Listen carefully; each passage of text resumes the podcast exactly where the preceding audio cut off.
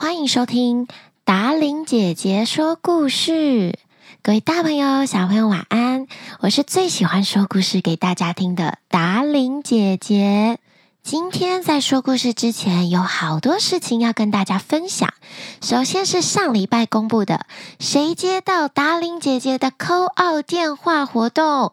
目前我们还是会继续接受大家的报名，那报名链接呢，一样会放在说明栏的地方。不过要提醒大家哦，你要完成报名的所有手续，才算是报名成功。三月三十一号之前，你都还有机会参与达伶姐姐说故事 Podcast 的一百集特别活动。好，活动分享完了之后，达伶姐姐。要来感谢赞助我们节目的爸爸妈妈还有小朋友。首先是楚英姐姐、紫玲妹妹。达玲姐姐，你讲的故事很好听。我跟妹妹每一次上车都会吵着要听你说故事。如果每天都能更新故事，那会更好。抖内一百元，布灵布灵。谢谢你们姐妹的支持。如果每天更新故事，那达玲姐姐有可能。会累死！大家有发现，因为我们现在节目改编的成分越来越多了，希望可以让格林童话的故事跟现在小朋友的生活更加的相近，所以达玲姐姐跟团队的伙伴每一集都花很多很多的时间在做改编。不过每个孩子的心声，我们都会放在心里，尽可能的让故事更常更新，让大家有更多好听的故事可以听，好不好？接下来是小宝贝，听您说的故事都可以为我带来很美的梦，谢谢。抖内一百元，达伶姐姐加油！抖内两百元，空白没有留名字，谢谢你哦，你的心意，达伶姐姐收到了。帅气红旭，可爱宇泽，谢谢达伶姐姐讲好听的故事给我们听。抖内一百九十九元，布灵布灵，谢谢大家的赞助，以及还有一个来自街口宜芳的赞助九十九元，希望达伶姐姐说更多好听的故事。布灵布灵，谢谢大家，看到你们的留言以及赞助，都让我们在做节目的时候更加的充满热情。今天的故事准备要开始喽。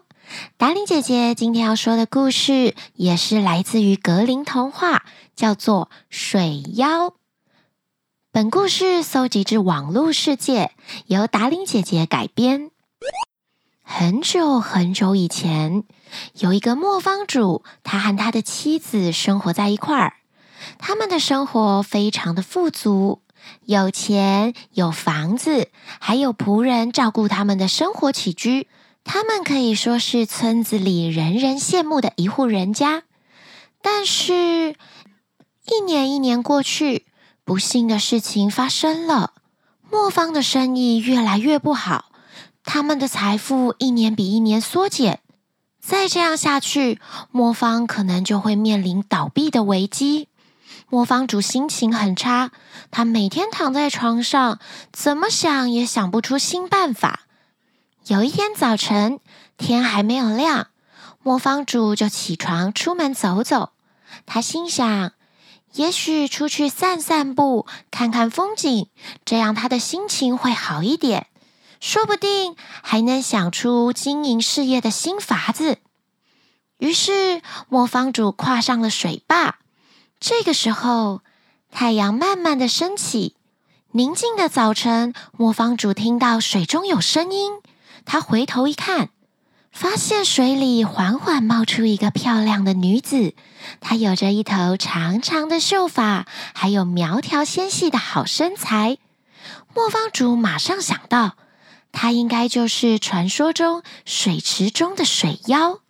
因为很害怕，她的双脚无力，整个人瘫坐在地板上，动也无法动。水妖轻柔的呼唤着磨坊主的名字。小莫呀，小莫，你为什么看起来如此的不开心呢？水妖的声音十分的温柔好听。起初，磨坊主很害怕，但是当他听到水妖的声音是如此的温柔时，他便卸下心防，告诉水妖自己的心事。过去的生活是如何的富足，但是现在的生活是如此的贫困潦倒。他百般的无奈，却想不出什么方法。听完了磨坊主的心事之后，水妖对他说：“小莫，别担心，我能让你过着比以前更加富足、更加幸福的生活。”但是，但是如何？魔方主急切地说：“但是你必须答应我，把你家中新诞生的小东西送给我。”水妖温柔地说着。磨坊主心想：家中的小东西，不就是小猫、小狗，或是公鸡、鸡蛋之类的吗？那有什么问题呢？于是磨坊主开心地答应水妖的要求。水妖对他说：“小莫，那就这么说定了。你快一点回去吧，我一定会让你和你的妻子过得比从前更好的。”水妖说完，就沉下水里去了。磨坊主觉得自己太幸运了，他踏着开心的步伐回家，想要快点跟妻子说这个好消息。他才刚跨进门，女仆就冲上来尖叫向他道喜：“恭喜先生，贺喜先生啊！夫人就在刚刚生下了一个胖男婴啊！”听到这个消息，磨坊主站在原地，他慌了。总是把心思放在事业上的他，完全忘记妻子即将要临盆的事情。这时，他才想到，那狡猾的水妖早就算计到这一点。他走到妻子的床前，妻子看到磨坊主的脸色很不好，他对他说：“给你生了个胖小子，难道你不开心吗？”磨坊主牵起妻子的手。他边哭边告诉妻子早上在池边发生的所有事情，以及他跟水妖的约定。财富对我来说有什么用呢？如果我失去我们的孩子，我该怎么办呢？妻子看着眼前这个深爱的男人，她也不知道该怎么办才好。不过，就如同水妖答应的。磨坊主确实时来运转了，磨坊的生意又好了起来，订单越来越多。他们家的柜子里不知道何时装满了钱币，磨坊主的财富已经大大超过了从前。但是他的内心却高兴不起来，因为他每天都担心着他曾经和美丽的水妖订过的交易。不知道何时儿子会被水妖带走。每当他来到池边，他总担心女妖会突然从水中冒出来跟他讨债。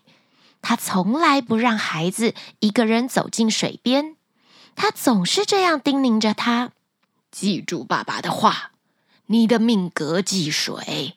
如果你碰到水，水里就会伸出一只手把你抓下去，把你拖下水里去。”所以，相信爸爸，千万不能靠近水边，你知道吗？幸运的是，日子一天一天的过去，水妖从来都没有现身过。磨坊主心中的那块大石头终于放下来了。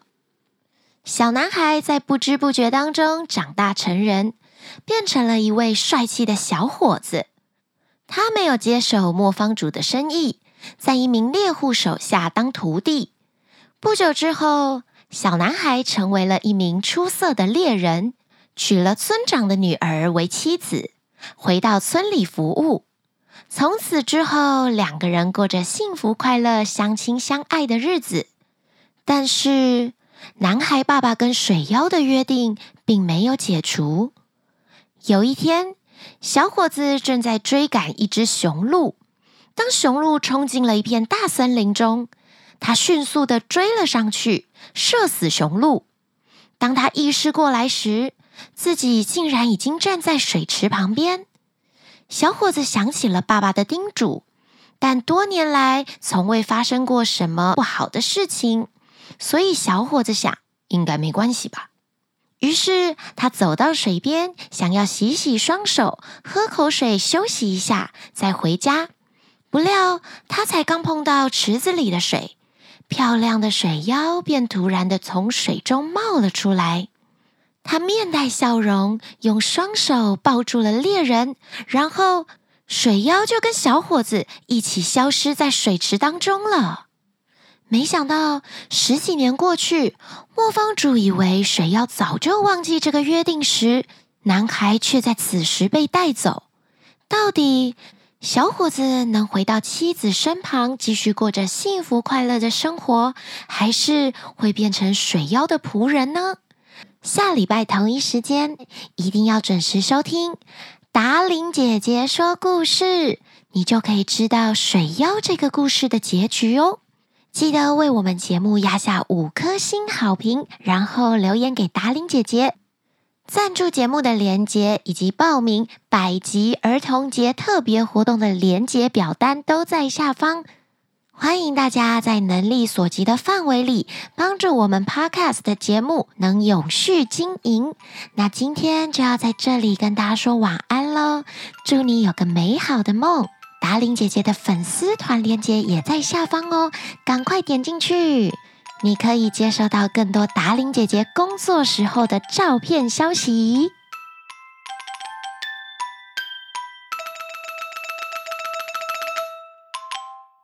水妖的声，心思总是心思总是啊，心思总是放在事业上。哦，很难，心思总是放在事业上。四和十，十和四，十四四十四十四。四跟十，你们分得清楚吗？他垂头丧气地走到妻子的妻子。